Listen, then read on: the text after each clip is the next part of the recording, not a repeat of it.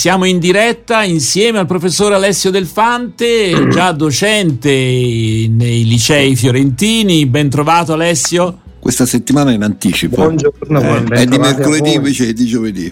Allora, Alessio Delfante, eh, prendiamo in considerazione alcuni temi dell'attualità, visto che eh, Alessio tu eh, sei stato per tanti anni docente, continua una riflessione soprattutto su giornali come Avvenire eh, sui temi della scuola. Uno potrebbe dire, vabbè, ma insomma ci sono così tante cose che avvengono. La scuola, perché ecco, è, è importante dal tuo punto di vista continuare una riflessione su questi argomenti?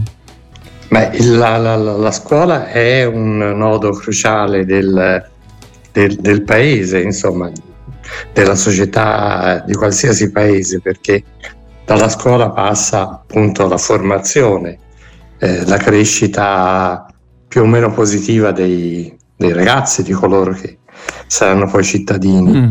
Hai visto che eh, in questo periodo c'è molta Insomma, polemica giorni... sui voti, eh, eh. sui voti per i bambini, soprattutto elementari. Chiaro che questo magari sì. è, è, un argomento che insomma professionalmente tu hai vissuto. Vabbè, mo- queste molto... sono questioni più tecniche, mm. certamente, però è, è interessante come si dibatta sulla scuola. Purtroppo eh, gli investimenti nel nostro paese non sono, non sono sufficienti a dare un po' di eh, respiro diciamo, a questo mondo eh, molto vasto, insomma, che include tantissime persone. Ecco, a proposito di, in- di, inclusione, eh, la nostra è una società, l'abbiamo detto spesso, sempre più multiculturale, multietnica e multireligiosa e la scuola in parte riflette anche, anzi, forse soprattutto lì che emerge questo dato, eh, però ci sono dei problemi dell'integrazione dei ragazzi stranieri in particolare. Ecco, ci vuoi dire qualche cosa che... Sì. Mm. Beh, è una notizia di stamani a pagina 7 di Avvenire, record di ragazzi stranieri nelle classi. Eh, sembra che quest'anno eh, si sia raggiunto 869.000 ragazzi nelle scuole italiane e più 70.000 addirittura dell'anno scorso. Quindi il numero è notevole e quindi questo pone il problema eh, che per avvenire per esempio è fondamentale, cioè quello della cittadinanza.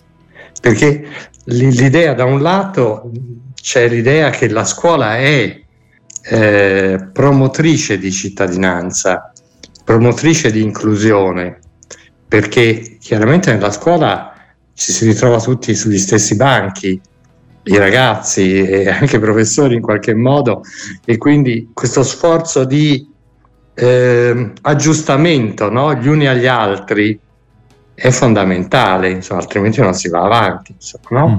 Ma basterebbero anche solo gli italiani per mh, mm, presentare una varietà enorme di eh, caratteristiche diverse. Eh, quindi è veramente una palestra di cittadinanza, però purtroppo in Italia la cittadinanza si raggiunge molto molto molto tardi insomma. Quindi, e, quindi di nuovo si insiste su questo aspetto che è anche politico insomma eh, però vorrei chiederti a volte eh, i genitori sono perplessi quando vedono che i loro figli sono all'interno di una classe con una forte presenza di bambini o ragazzini stranieri. Ecco, non so se ti è mai capitata certo. una situazione di questo tipo e che cosa ti, è, ti, ti senti di condividere con i nostri ascoltatori. io non ho avuto eh, situazioni di questo tipo. Perché tu hai insegnato alle eh, superiori e un po' meno avvertito mm, questo, questo, tema, sì. Io ho avuto sì la presenza di, di alcuni ragazzi, eh, soprattutto di origine cinese, eh, e ho, eh, diciamo così, in quel campo eh, constatato situazioni abbastanza differenziate. In taluni casi, per esempio, quando mi sono trovato per pochi anni a insegnare un istituto tecnico, i ragazzi cinesi sono rapidamente scomparsi, non sono riusciti a, cioè dispersione, a dispersione scolastica. Era palese, era, era palese che stavano solo fra di loro e non si integravano, mentre la mia esperienza nell'ultimo liceo dove sono stato, eh, dove ho avuto diversi ragazzi cinesi o ragazze, a, eh, naturalmente poi con rendimenti scolastici differenziati, questo chiaro. è chiaro, però eh, i ragazzi erano sostanzialmente abbastanza integrati, eh, soprattutto nell'ultimo anno che ho fatto c'erano due ragazzi che erano perfettamente integrati nella classe, e molto simpatici, molto discorsivi, insomma, ecco.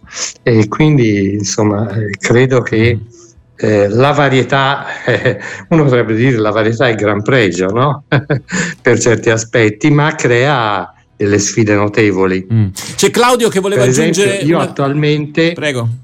attualmente sto insegnando, tra l'altro dopo dovrò andare alle 10 in un uh, corso di italiano per stranieri presso la biblioteca Canova di, dell'Isolotto e um, ho un grosso problema proprio di, di, di, riuscire a mettere insieme provenienze diverse perché a seconda della provenienza la comunicazione o è facilitata o è gravemente ostacolata. Quindi ho gravi, grossi dislivelli all'interno di questo gruppo e boh, non so se ce la farò andare avanti per mm. molto. Però, insomma, però questa è una, è una scuola sfida. particolare, quella di cui stai parlando in questo sì. momento, no? Nelle scuole... Sì, questa è una scuola particolare, eh. mentre la scuola, la scuola per, i, per i giovani, per i ragazzi è fondamentale. Tra l'altro, molte scuole sopravvivono grazie agli stranieri. Certo. In molte mh, parti te- del nostro territorio eh, mo- diverse scuole sono sopravvissute e sopravvivono grazie alla presenza di ragazzi stranieri. Allora, adesso Claudio, Quindi... poi cambiamo argomento perché c'è un altro tema che ci sembra molto importante eh, da, da, discutere con Alessio Del Fante. Questo è importante perché addirittura evitano oppure accorpamenti sì. in altre realtà. Ecco, no, però mi interessava chiedere a Alessio, che ha vissuto proprio, proprio l'esperienza, eh, lo spazio temporale diverso, eh, quando hai parlato de, de, de, del gruppo per esempio di ragazzi cinesi, la difficoltà che hai avuto era, mol, era anni prima e, e, e forse anche in un quartiere diverso, perché oggi noto anch'io, e lo noto a volte anche anche nei negozi dove ci sono dei de, de, de ragazzi, delle ragazze cinesi come commessi o come, che parlano italiano benissimo, cosa che mi ha colpito molto meglio di tanti italiani, eh, mi ha colpito, chiaramente sono tutti eh, però cinesi di seconda eh, generazione, anche terza, che hanno... Quindi qualcosa sta eh, eh, cambiando? potrebbe essere questo? Sì, beh, certamente. Certamente ci sono vari, diverse variabili in questo senso. Certo, certo. Sì, allora Alessio, io direi a questo punto ci ascoltiamo 883 Il mondo insieme a te, questo è il titolo del brano, e poi torniamo a parlare con te. Beh, ci sono altri due temi che troviamo sui giornali di oggi. Eh, intanto le intimidazioni ai sacerdoti nel sud Italia. Eh, noi ne abbiamo già parlato nei giorni scorsi. Eh, ma non è un caso isolato purtroppo, pare che sia così, eh? poi ne parliamo un attimo con te e poi eh, c'è un altro tema eh, in, ben, in, ben, in evidenza su Repubblica oggi, un Nobel in manette.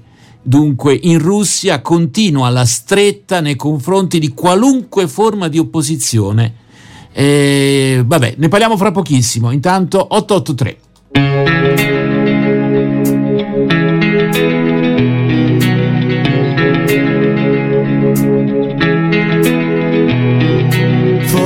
Non sarei come sono adesso, forse non avrei questa forza addosso, forse non saprei neanche fare un passo, forse crollerei. Scivolando in basso, invece tu sei qui. E mi hai dato tutto questo, invece tu sei qui hai rimesso al proprio posto i più piccoli pezzi della mia esistenza componendoli, dando loro una coerenza.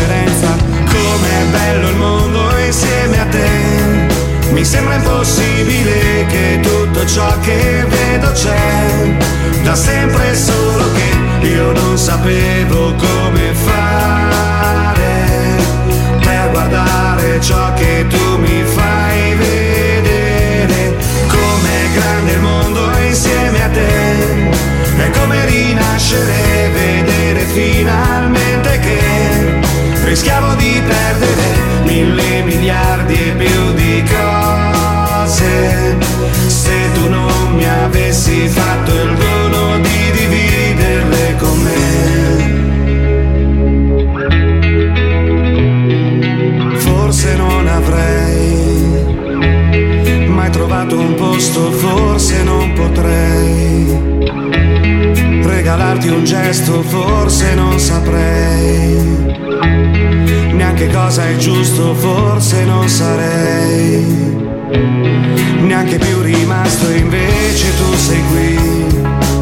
Sei arrivata per restare, invece tu sei qui. Non per prendere o lasciare, ma per rendermi ogni giorno un po' migliore,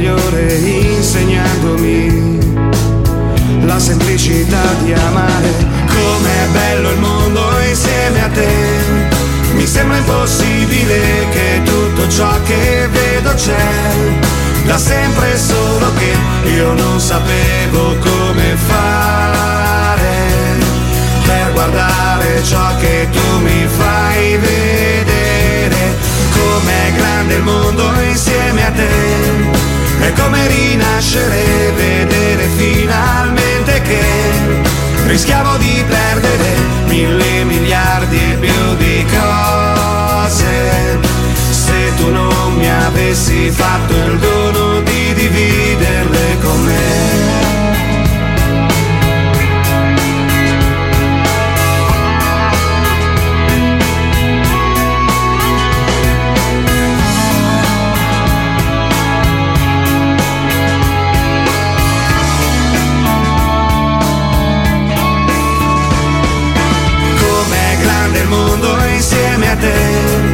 È come rinascere, vedere finalmente che rischiavo di perdere mille miliardi e più di cose. Se tu non mi avessi fatto il dono di dividerle con me. Il mondo insieme a te 883 qui su RVS, torniamo a parlare con il professor Alessio Delfante. Eh, sul quotidiano Avvenire c'è una giusta comprensibile attenzione ai temi dell'intimidazione che la mafia eh, cerca di, insomma, di, di, di, portare avanti nei confronti dei sacerdoti, in particolare nel sud Italia. Ecco, questo è un tema eh, che non è che molto tematizzato da altri giornali, giustamente Avvenire lo mette in evidenza. Eh, Alessio Delfante, una tua osservazione su questo argomento? È interessante mh, mm, perché a volte parliamo di Dolan Bondio, no? E invece qui si fa riferimento evidentemente a eh, testimoni insomma, del Vangelo che prendono posizione con chiarezza nei confronti della criminalità del, del luogo. Sono questi parroci colpiti in questo piccolo paese, Cassaniti mi pare, dove sono stati colpiti due parroci, uno è stato, si è tentato di avvelenarlo, è riuscito, insomma, fortunatamente ha sentito l'odore eh, strano del, del, del vino, no? della, della Eucaristia e si è salvato. E poi un altro ha avuto una macchina bruciata e, e sono state attaccate altre persone una volontaria di un'associazione, quindi questo fa riferimento evidentemente a un'azione che viene svolta di contrasto al, ehm, alla criminalità. E qui si dice che si vuole colpire anche la diocesi e l'azione riformatrice portata avanti dal vescovo. Questo è quello che dice il procuratore di Vibo Valencia, Camillo Falvo, che conferma il suo sostegno appunto al vescovo mm. Don Attilio Nostro, mm. di, di Mileto, Nicola ecco, Adesso io vorrei chiederti, non so, eh, diciamo a livello eh, personale, perché secondo te la mafia o le mafie colpiscono così eh, in maniera plateale, addirittura nel momento della celebrazione eucaristica, il massimo che possono ottenere come visibilità, insomma, anche, no? Viene in mente ovviamente insomma, l'assassinio di sacerdoti eh, proprio mentre facevano la messa, no? Anche insomma, mi viene in mente Sud America, in Sud America, certo. sì, in Centro America, così. È più d'uno. Mm-hmm. Ecco, perché eh, questo tentativo di, di, colpire, tutto sommato, eh, sono sacerdoti che fanno il loro, il loro mestiere, no? Secondo te, certo. ti sei fatto? Ma io ho l'impressione, ho l'impressione che ehm, queste associazioni criminali, la mafia, l'andrangheta, eccetera, si fossero abituate a un ambiente religioso tutto sommato più accondiscendente. Eh, non abbiamo, eh, diciamo, abbiamo memoria di eh, processioni in cui eh, si, si, rendeva ossequio al, al, mafioso locale. Quindi è possibile che eh, ci sia un vento che cambia forse rispetto al, all'utilizzazione che le mafie facevano del contesto ecclesiale cattolico eh, come un contesto, diciamo così, che le, le, assecondava o perlomeno che taceva, insomma. Se si comincia a parlare contro, insomma, la, la, la, la Chiesa è un potente mezzo di, eh, diciamo, di creazione di coscienze più vigili se svolge la sua funzione, credo. Eh, cito Salvatore Calleri, che è il presidente della Fondazione Caponnetto.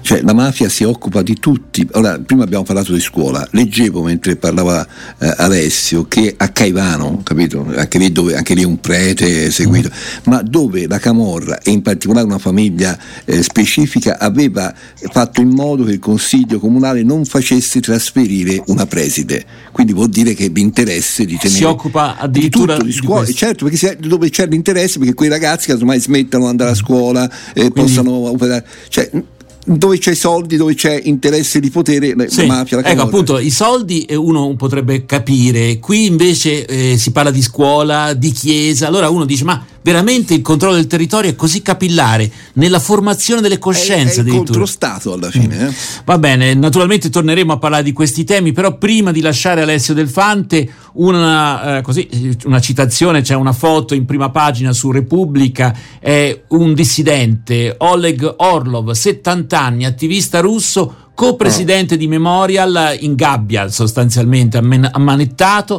però ricordiamo che sì. è un Nobel, cioè nel senso che ha preso un premio Nobel. Eh sì, sì e... è veramente, mm. so, colpisce questo dato perché premio Nobel della pace qualche anno fa, ora non ricordo l'anno preciso, ma eh, come ehm, voglio dire, eh, la, le verità sembrano essere veramente irraggiungibili perché se da un lato un personaggio viene insignito di un premio, no?